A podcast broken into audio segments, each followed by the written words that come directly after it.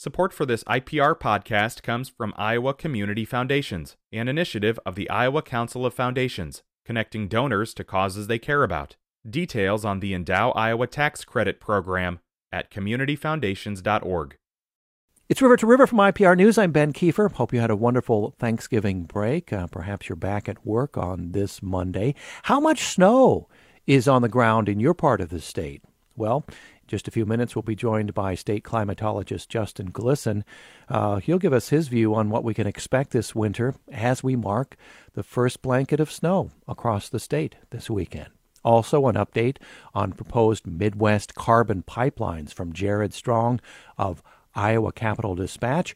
And toward the end of an hour, an Iowa veteran of the Vietnam War shares his memories with IPR's Dani Gehr. But first, let's go back a few months to recall the six week fetal heartbeat abortion ban that was passed in the summer. It's a statewide measure that bans abortion after doctors detect cardiac activity in the embryo uh, that's at about six weeks into a pregnancy.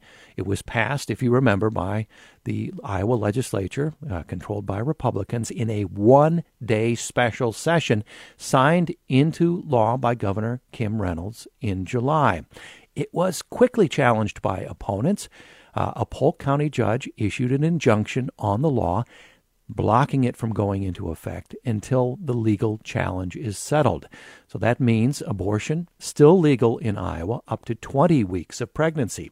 Nevertheless, earlier this month, Iowa's top medical board began the rulemaking process to establish guidance and enforcement of this pending 6-week abortion ban. Joining us now, Michaela Ramm, healthcare reporter with the Des Moines Register. Hi, Michaela.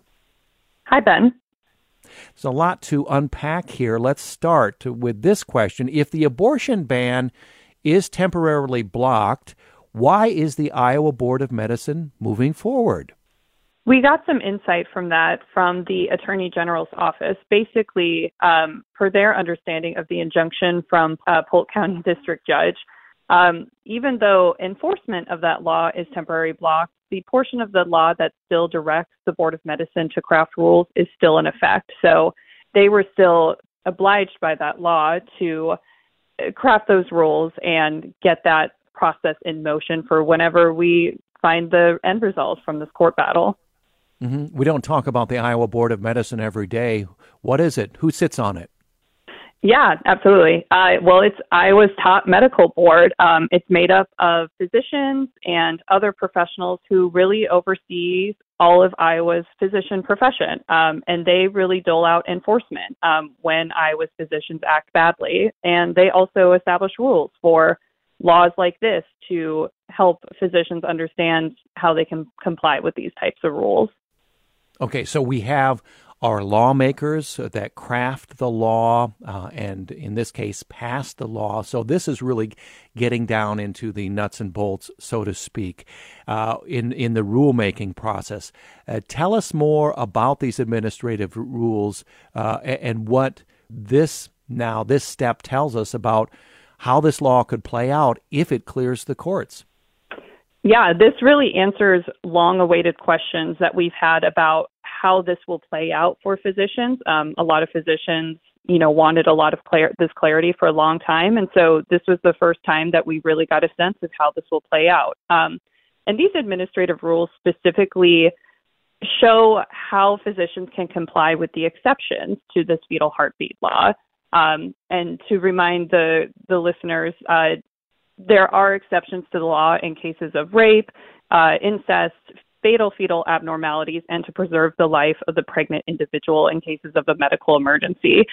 So this answers questions of how they were to comply with these types of rules. Um, so specifically for cases of rape, uh, the administrative rules dictate that the physician must ask some questions and gather some information from the patient if they want to seek an abortion in a case of rape. Um, and that includes asking when that sex act occurred and, and when that person might have become pregnant and whether that rape was reported to an official like law enforcement or a public health agency. Mm-hmm. We have also the exceptions there of fetal abnormality. Do we know now better what uh, would be sufficient uh, as an abnormality to qualify as an exception under this law?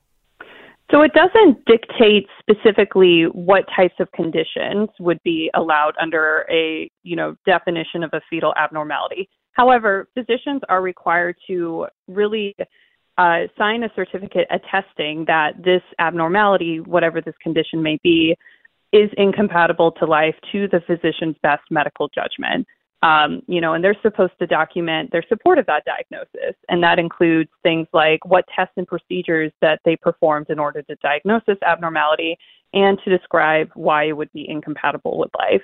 And um, the Attorney General's official that was there at the Board of Medicine meeting really said that this is to help the physician, you know, if they are not the same physician that is performing the abortion, to really have that documentation to know and to certify that, that this is a fatal abnormality. Mm-hmm. What do the proposed rules say about penalties for doctors who um, are, are accused of not abiding by the law? It really didn't answer any clear questions. Um, it did state that you know physicians that do not comply with the proposed requirements, you know, would constitute grounds for discipline. Um, there was little discussion among board members about what that discipline would look like. Um, so we don't have clear understanding of discipline related to the abortion law, but existing administrative rules do offer some insight on the types of discipline that the Board of Medicine can dole out. Um, so that includes things like revoking or suspending a physician license or imposing civil fines um, in the worst cases. Mm-hmm. Uh, but any talk of uh, criminal penalties? No criminal penalties would be included as part of these administrative rules. The uh, Attorney General's uh, official made it very clear that the Board of Medicine is the enforcing body of this law. And so, you know, because they can't impose criminal or civil penalties, there would be no criminal um, repercussions for physicians as part of this law. Mm-hmm. You've spoken to a number of proponents and critics of this law. What do they say about the proposed requirements? So I spoke with uh, Kristi Judkins, who is with the Iowa Right to Life. You know, her group was really in support of this law and was really uh, lobbying hard for this law. And you know, she said that she supported these rules. She thought that this really got to the heart of the law, as you know, was directed with pro, uh, you know, individuals who were in support of uh, abortion restrictions. Um, she did raise some concerns that she thought that there should be better documentation or at least better uh, requirements to ensure that you know women or children who are attesting to rape and incest and, and seeking abortion were um, being truthful. Um, but overall, she said that she was happy with the ways that these rules were and thought that the Board of Medicine, you know, had the best judgment in order to enforce that. But really, for the most part, there were mostly uh, opponents to this law who attended the Board of Medicine meeting. Um, you know, they raised quite a few concerns about uh, these administrative rules, um, and I think they continue to raise concerns about the impact of this abortion law should it go into effect. Mm-hmm. Now, in a related topic um, that you've also covered for the Register, Iowa's Republican controlled legislature has also reshaped the program that provides family planning services specifically to low and moderate income Iowans. And this is a change, if we remind ourselves in our news, prohibiting family planning funding from going to Planned Parenthood and other clinics that provide abortions. Now, Michaela, you looked into the ramifications for patients when state and federal policies undercut abortion providers like Planned Parenthood. What did you find out? Yeah, so I first, um, you know, for those who might not be familiar, this law first passed in 2017 to block abortion providers. Um, and we recently got some state data, you know, some years down the road, um, showing that participation in the program is way down. Um, you know, the number of individuals who are getting things like birth control pills or long acting contraceptives is down 83% since 2017. Um, so, getting that data recently, I, I, really wanted to dig into why, what might be driving that. Um, and I'm hearing a, a couple of different things. You know, the state says that um, the expansion of Medicaid under the pandemic public health emergency, which allowed people to keep Medicaid coverage, really kind of helped people get Medicaid uh, eligibility and, and get uh, birth control pills and, and things of that nature through that. Um, however, researchers I talked to said that participation in this program had been dropping way before the pandemic. Um, and really, the main driver is eliminating these trusted and preferred providers like Planned Parenthood from programs like this, who are known for their reproductive health services. Mm-hmm. But but the state has hundreds of providers that state leaders say participate in the the state funded uh, family planning. Yes, there are hundreds participating. However, um, we're only seeing about a couple dozen providers offer services under this program. Um, and I wasn't able to gain clear insight as to why that was. You know, was that because there are less people participating in the program, or are providers not um, aware of this program? Um, I spoke with uh, Allison Smith, the executive director of the Family Planning Council of Iowa, and she did raise concerns about the fact that providers might just not be aware of this program or might not have the knowledge or resources to enroll patients in this program. Mm-hmm. In the final minute or so, what has been the result for Planned Parenthood clinics across the state? We saw uh, immediate impacts from them back in uh, 2018. They closed four Planned Parenthood clinics across the state, which really displaced hundreds, if not thousands, of patients from their uh, regular healthcare provider. Um, and we're still seeing some trickling impacts of that, but really it just reduced the footprint of Planned Parenthood in the state um, and limited uh, their ability to open in-person clinics. Now they they do do a lot of telehealth across the state, but um, you know the loss of those clinics in those cities was really impactful, especially for those patients who relied on them. Mm-hmm. Going forward quickly, Michaela, what will you be watching? What should we be watching? Well, I am going to be watching the uh, and disenrollment from Medicaid coverage. You know, if state officials, you know, as they say, um, people really rely on these kind of services through Medicaid coverage, well, they're going to be losing that soon with uh, this unwinding period. So I'll be watching to see where people land. You know, will they continue to have health insurance? Will they be able to access service like this through state programs? Um, state officials say that they plan to promote programs like this a little bit better, especially in light of Medicaid disenrollment, but we'll have to watch and see whether people can jump that gap. Michaela Ramm is healthcare reporter with the Des Moines Register. Michaela, thank you so much. Thank you, Ben. And we'll be back in just a moment with more of River to River from IPR News. Support for this IPR podcast comes from Iowa Community Foundations, an initiative of the Iowa Council of Foundations, connecting donors to causes they care about. Details on the Endow Iowa Tax Credit Program at communityfoundations.org. Hi, it's Terry Gross, the host of Fresh Air. We bring you in depth, long form interviews with actors, directors, musicians, authors, journalists, and more. Listen to our Peabody Award winning Fresh Air podcast from WHYY and NPR. It's River to River from IPR News. I'm Ben Kiefer. Iowa saw its first blanket of snow this weekend. How much did you get? Well, we had snow primarily from what was it, Saturday evening through midday yesterday, tapering off by early yesterday afternoon for most parts of the state. Let's check in with Justin Glisan, state climatologist of Iowa. Hi, Justin. Hi, Ben. Good to be with you. Good to be with you. Uh, tell us more about the range of snow we c- saw across the state this weekend. Yeah, so typically when we get into the travel season with Thanksgiving and Christmas, we always see these transient systems move through. So we did see these gentle uh, snowfall across the state, the pretty snow, fluffy snow. We had two pockets of anywhere from three to four inches in south central Iowa, and then a pocket of higher totals between Cedar Rapids and Davenport. But overall, most stations across the state saw at least some flakes on the ground. If you look at the statewide average, just under two inches. Now, we always mentioned the amount of moisture you get out of it, given that we're in the 178th consecutive week of at least D1 moderate drought somewhere in the state. Not a lot of moisture out of this snowpack, about two tenths of an inch if you look at an average. Mm-hmm. Right, and I'm looking at the latest U.S. Uh, drought monitor for the state, and we still have, well, it's a good portion of the state, at least a third, most of it in, in eastern Iowa, as D3 extreme drought, right? Yes, that nasty red color on that the U.S. drought monitor depiction D0 to D4, abnormally dry conditions are D0, that yellow.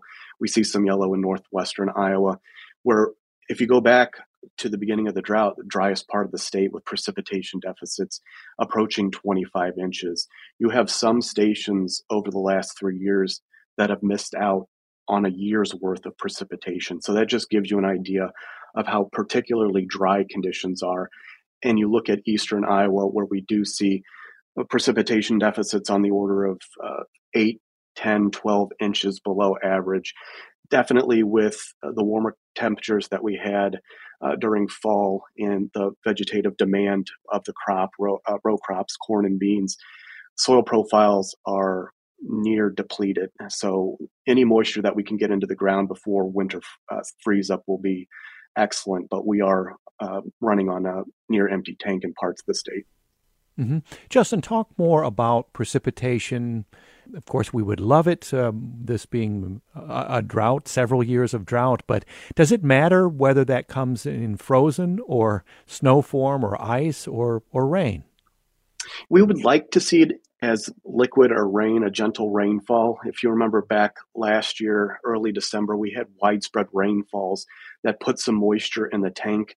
Having moisture in those profiles, uh, it helps the soil profiles freeze slower, but they also don't freeze as deep. So as we get into spring thaw, we do have infiltration of any melting snowpack. Now, if you're working with dry soils, they will dry, uh, they will freeze faster and deeper. And hence, if you get a snowpack on the ground, when you start to melt that off, depending on how deep the freeze, uh, the frost level is, you're not going to get more infiltration into the soils. Where you'll see more infiltration is towards the uh, stream flows, which are particularly low as well given drought conditions. Mm-hmm. And, and, I imagine it depends on when springtime comes, how fast we warm up, um, how slowly the ground or how well the ground can warm to soak up more of that moisture.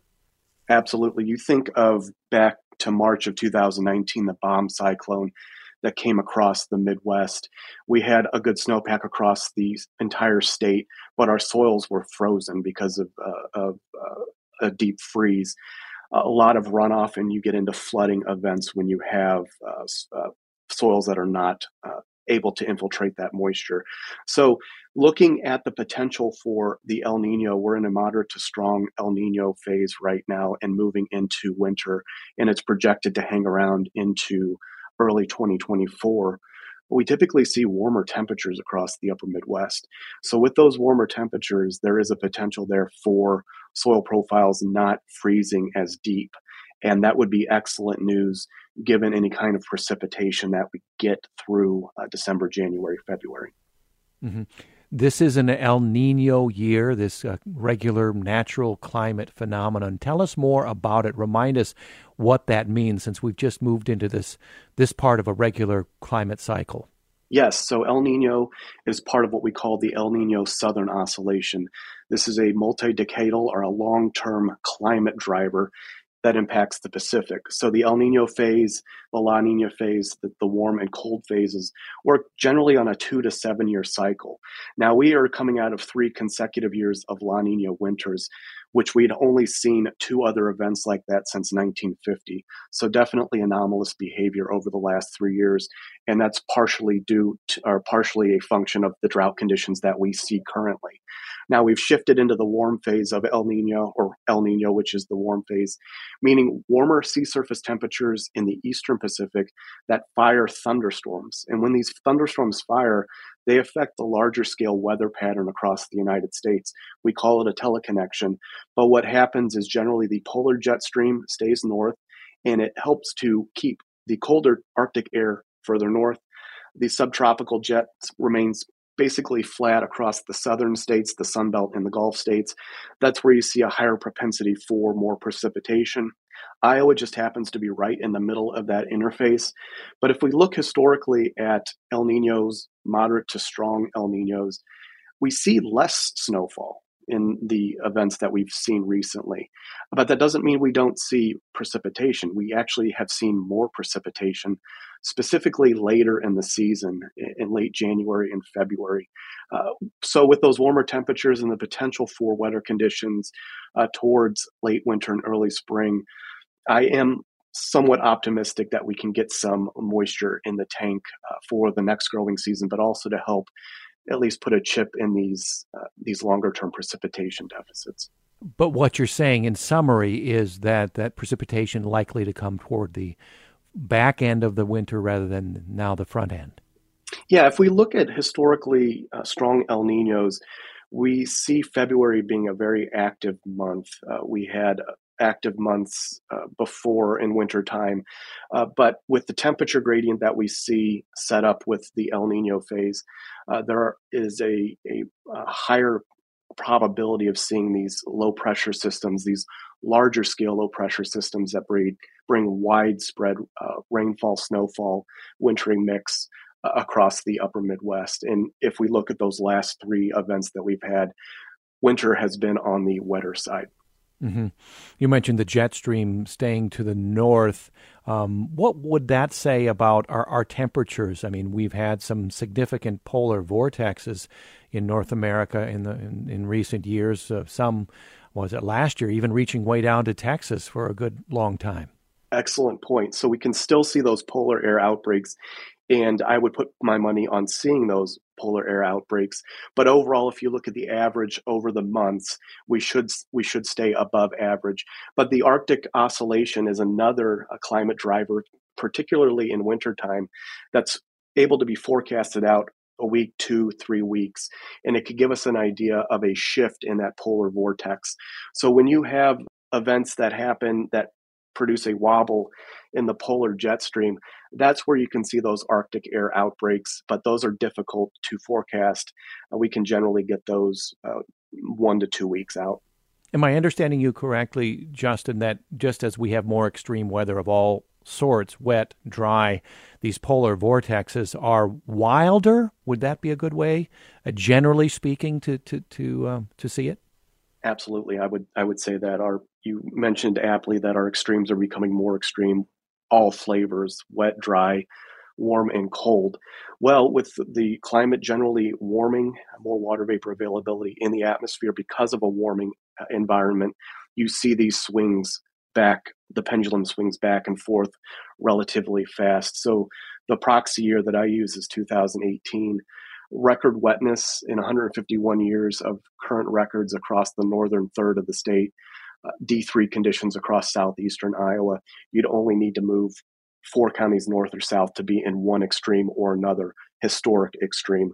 So, definitely, even as winters are the fastest warming season for much of the United States, uh, we're still seeing colder air outbreaks because of the extreme nature. Okay, let's uh, turn our focus a little bit shorter term as we conclude here, Justin. It's quite cold, but I, I think it's going to warm up. What, what, does it look like for the next few days? Uh, sun and temperatures and so forth? Yep, so uh, a quieter storm track trending towards uh, warmer temperatures. Of course, the snowpack on the ground reflects a lot of that incoming solar radiation. We call it albedo. So that will hold the temperatures down. But as the snow melts, uh, the the surface is still above freezing. We'll get infiltration at least in the shallow profiles, uh, and then looking at the initial December outlooks, we are seeing uh, high probabilities of warmer temperatures on the east coast, and then elevated probabilities of warmer temperatures for the month of December uh, for the state of Iowa.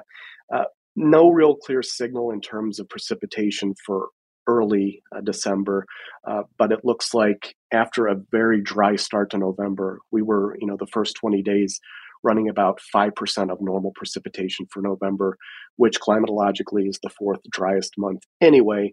Uh, but we've really upped that total uh, with the snowfall that we saw over the weekend and then the rainfall that we had last week. So we're looking like in the top 15 driest Novembers in 151 years of records. Uh, so definitely we need precipitation, but I don't see uh, widespread chances of that right now in the outlooks.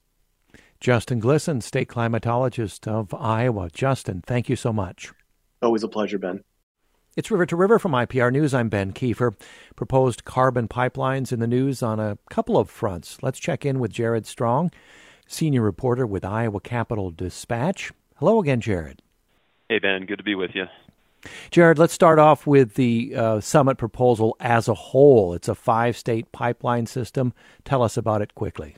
Yeah, no, like you said, uh, it uh, passes through five states, including Iowa, of course. Um, the its permit process in Iowa has been ongoing for more than two years, and it is getting very close to concluding. Um, it, they wrapped up a evidentiary hearing for the permit um, just earlier this month, and so now um, all the parties involved, for and against, are to submit uh, sort of their written final arguments um, by the end of uh, December, and then uh, there's a further few weeks for uh, rebuttals to those arguments, and then after that, it's up to the board, uh, to the Iowa Utilities Board, make the decision. And there's no set timeline for that. It's just expected sometime next year. A couple of decisions the Iowa Utilities Board has to make. Tell us about those. Well, I mean, the big one is does this project uh, serve a public benefit such that it uh, is eligible for eminent domain? Um, Summit has obtained uh, easement agreements with landowners for about three quarters of its route. So, I mean, 25% they're looking to take uh, with eminent domain, not actually take the land, but get permission to use the land to install their pipeline and to operate it. And so that's kind of that's one of the big sticking points. You know, opponents say that it, it does not serve a public benefit. It serves to benefit the wealthy investors of the project, and it's not a cheap project. It's five and a half billion dollars they estimate right now. So opponents argue that this is just going to enrich the already rich people who are backing the project. Summit says that you know this is important for the ethanol industry, uh, which essentially has a trickle down effect and uh, benefits the entire state uh, monetarily because of that. Mm-hmm. You've been watching this, and we've been hearing from you from time to time as the developments occur. You know, there are U.S. Supreme Court watchers who follow that process, make educated guesses about how the U.S. Supreme Court will rule based on arguments presented. Do we have any sense, any indication of the likely rule here based on what's transpired? There haven't been a lot of indicate, or there, there have been almost no indications from the board on which way they might go on this. Um, I mean, a, an outside observer might look at it and say, well, the board has generally ruled favorably uh, towards Summit um, along the way, but it, it's it's very difficult to say. I don't know what what they're going to decide. Mm-hmm. Uh, let's pivot over to, to the Dakotas. How has this summit proposal been faring there? Well, um, both states, North and South Dakota, uh, rejected the initial proposals by Summit. Um, in North Dakota, uh, state regulators have agreed to reconsider the application uh, with modifications, and there's no uh, there's no time frame for that to complete. There's going to be at least you know one or two hearings, um, and so you know we're probably months away from um, from a decision on that. In South Dakota, uh, Summit has indicated that it will refile its um, application. It hasn't done that yet. That process can, uh, by statute, can take up to a year. So uh, we're waiting, and the company hasn't indicated when they're going to refile yet. So I'm not sure what the timing is going to be. Mm-hmm. And recently in Illinois, is this uh, tell us is this another different proposal or part of this? The Wolf Carbon Solutions has moved to withdraw its carbon dioxide pipeline permit application. Yeah, so in Iowa we have three companies that have proposed these pipeline systems. Summit, uh, Navigator CO2, and then Wolf Carbon Solutions. Uh, Summit Navigators were far are far larger than Wolf's um, Navigator ran into trouble uh, in South in South Dakota and then also in Illinois, and ended up pulling its project. Wolf Carbon Solutions, which has a relatively modest um, amount of pipeline that it wants to lay in Iowa, about 90 miles, next to two ethanol plants in eastern Iowa. Uh, they recently uh, withdrew their permit in Illinois um, after uh, state regulators' staff uh, recommended that uh, the state commission deny the permit on um, uh, for a number of reasons, including uh, the, there's pending revisions to federal regulations. Um, they also have said that state lawmakers intended to use carbon dioxide pipelines to reduce emissions in its coal industry, not to reduce emissions for out of state ethanol plants. So um, it appears that there's uh, there's a, a, a, higher bar to clear in Illinois, uh, but that doesn't affect Summit's project. Summit uh, uh, doesn't stretch into that state and uh, sequesters its wants to sequester its carbon dioxide up in North Dakota. Jared, it seems like considerable opposition on many fronts to these um, pipeline companies. Would it be conceivable that they just fold up their tents and and after the investment of all this time and money that they abandon these projects? Well, I mean, they've spent you know tens or hundreds of millions of dollars already, um, and you know Navigator did pull the plug on its project. It's hard to say. I mean, it's a it's a waiting game basically. Pipeline opponents, um, you know, part of their strategy is to delay, delay, delay, so that you know investors maybe get skittish and uh, you know they decide they don't want to keep spending money, not knowing if the project's going to happen. So it's possible. Um, it's it's happened. Uh, it's just I, nobody knows how long Summit's willing to hold out. Okay, we'll follow this story into 2024 and Jared Strong will no doubt be there to explain it to us as the developments happen. Jared Strong, senior reporter with Iowa Capital Dispatch. Thank you, Jared. Thanks, Ben. Coming up after a short break, an Iowa veteran of the Vietnam War shares his memories with IPR's Dani Gehr. That's when we return. It's River to River from IPR News. Hi, it's Terry Gross, the host of Fresh Air. We bring you in depth, long form interviews with actors, directors, musicians, authors, journalists, and more. Listen to our Peabody Award winning Fresh Air podcast from WHYY and NPR. It's River to River from IPR News. I'm Ben Kieffer. Fifty years ago, this past March, the last U.S. troops left Vietnam after years of conflict. The war ended with more than 58,000 U.S. casualties, a total of 3.8 million deaths. It also marked a major shift in American sentiment toward veterans. The celebrations of past returning soldiers was replaced with disdain and sometimes outright hostility. Tom Johnson of Greene, Iowa experienced this when he returned from Vietnam in 1971 but has seen culture shift back in decades since. And today, he proudly wears his Vietnam veteran hat and self published a collection of his war experiences to share with friends and family. IPR producer Dani Gehr recently spoke with Johnson about why he wanted to put his war memories down on paper.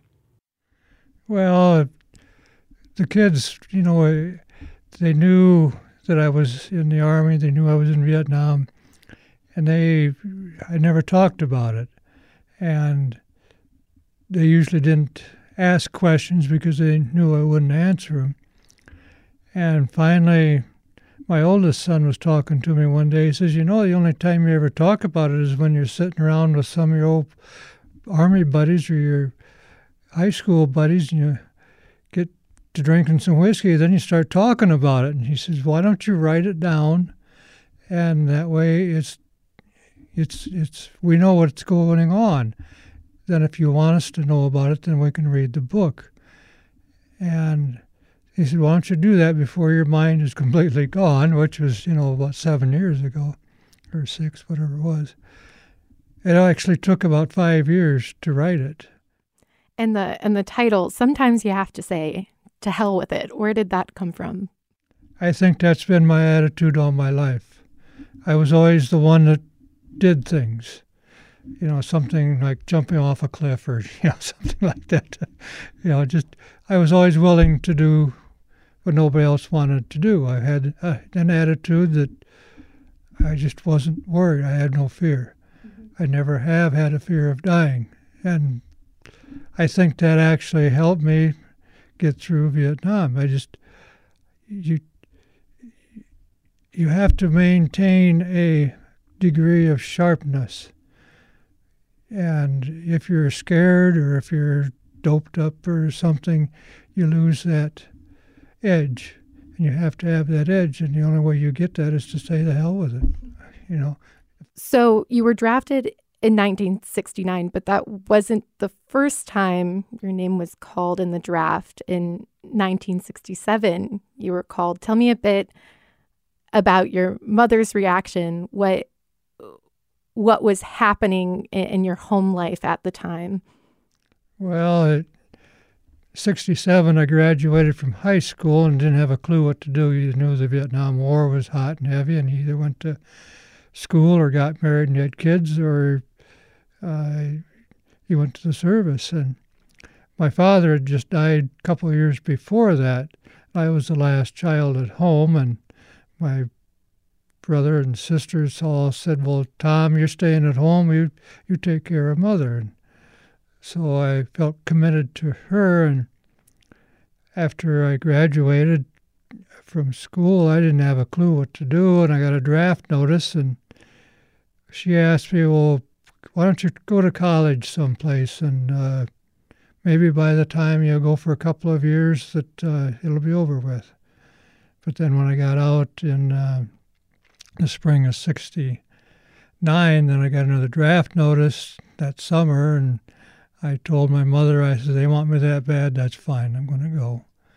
And I, it kind of worked out good because by getting that extra education, I got a better job when I was in Vietnam. Leaving your mother behind or leaving her on her own, did that weigh on you while you were while you were away? Uh, I didn't dwell on it, Mister. Yeah, but I that was not the priority. The priority was to stay alive. So I wanted to talk about that that first night when you were in Vietnam. They immediately put you on the uh, perimeter guard tower. What was that first night like? Scary. I mean, we landed in Vietnam. You really didn't know what you were going to do.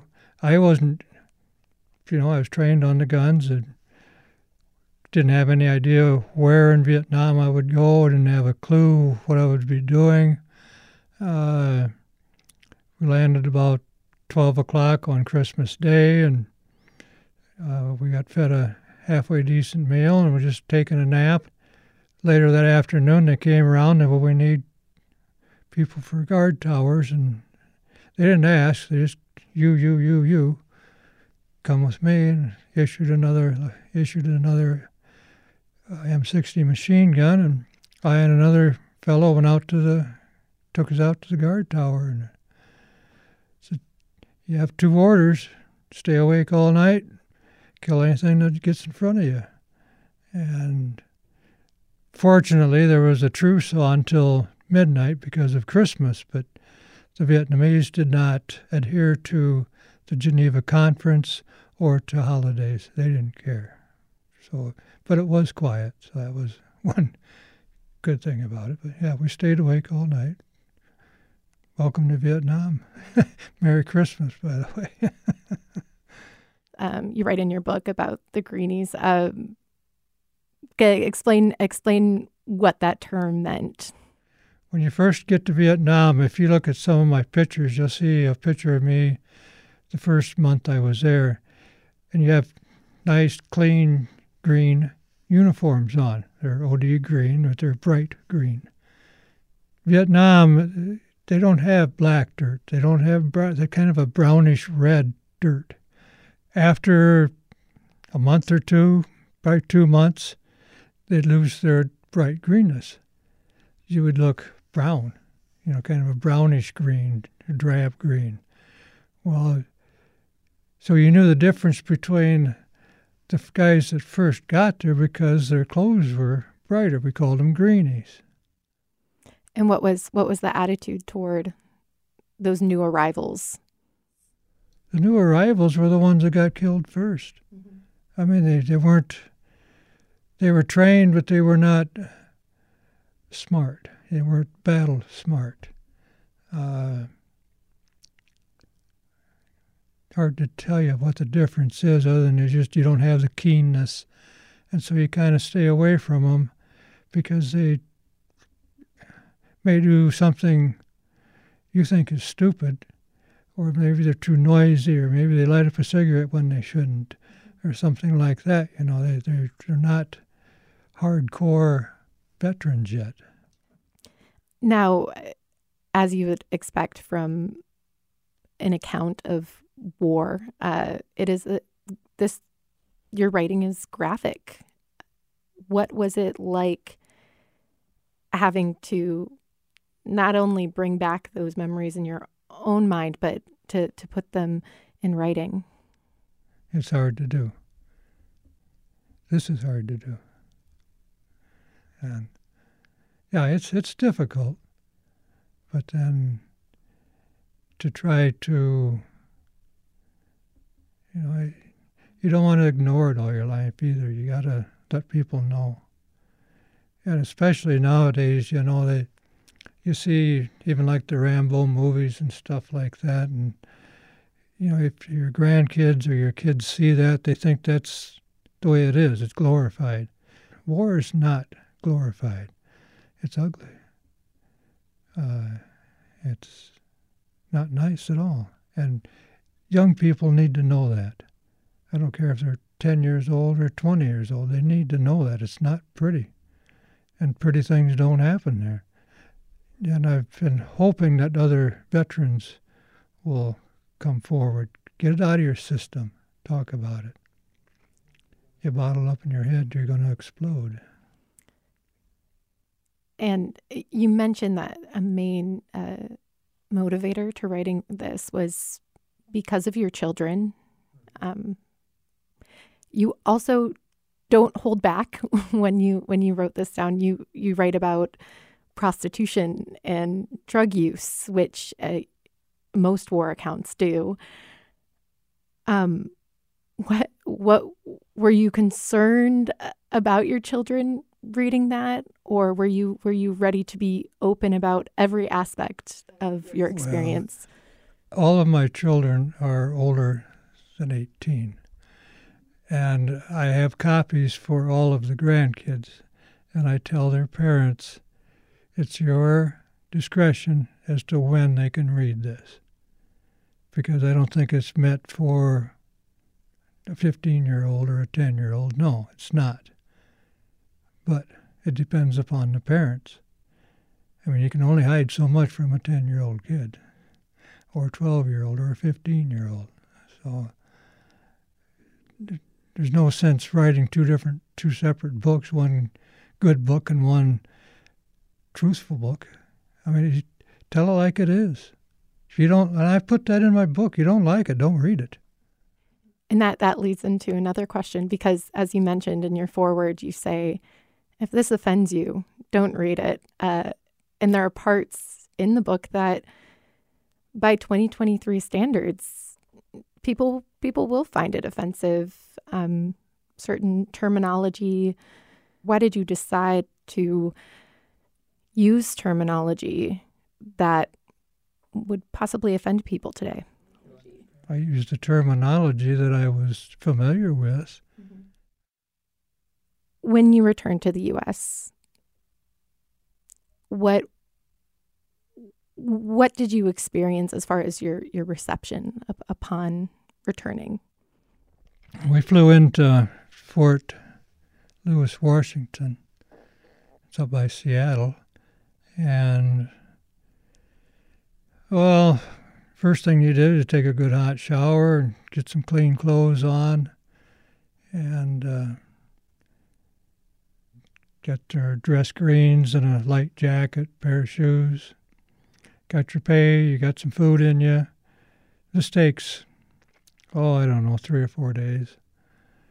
And then they put you on a bus and they'll take you either to an airport, train station, bus depot. You're on your own. I had enough money saved back or coming where I was able to go to the airport, got a plane ticket, called my mother, and she went to Minneapolis to where my brother lived, and they were going to pick me up from the airport because I told them what flight. And got on the plane, and there was like I said in my book, there's only about a half full. There wasn't very many people on the plane, and there was about eight stewardesses on there. And I kind of sat all towards the back a little bit, and they were kind of maybe more towards the middle, not too far back. I don't know. But uh, they wouldn't come near me. Uh, they didn't offer me anything, to, you know, water, tea, or beer, or anything, any snack, or wouldn't talk to me. Just completely ignored me. And I thought, I don't care. Got to Minneapolis. My brother was there and picked me up. This is in March. I'm used to weather that's 110, 120, 130 degrees. I get to March in Minneapolis. All I had on was a light jacket. I was cold. but it felt good to be home. I mean, at least the family was receptive. Mm-hmm. Uh, once you get home, your friends, your family is happy to see you. But there's no parades. There's no welcome wagon. There's no no appreciation. So you go about your way. Being able to be authentic about your experience in Vietnam, how does how does that feel? It's all right. I don't know. I, some of it I'm not real proud of, but I guess I did what I did. You know, you, you do what you got to do to stay alive. You do what you do to keep others alive. You wrote in your foreword, I still have the dreams and the ghosts, but not as often. Can you expand on that a bit? How? No. I understand. No worries. Let's just say because of my medication I take, I think, for my heart and for my arthritis, it's dulled the brain quite a bit. Mm-hmm. And in the last several years, I haven't had the nightmares. So that's a, a blessing. What uh, long term health impacts do you have because of your service? I'm dying. I have coronary artery disease. There's no cure, there's no fix. And that uh, you wrote was tied to Agent Orange. Yeah. You also wrote, um, tied more to your return. You said there wasn't a parade, just another soldier home from a worthless war that we were not allowed to win and didn't. You're absolutely right. What do you mean by that? Well, we had the firepower. We had air supremacy, we had sea supremacy, we had land supremacy. They wouldn't let us use it. They wouldn't let us win. It was just a political war, you know. It just they when you got that much firepower,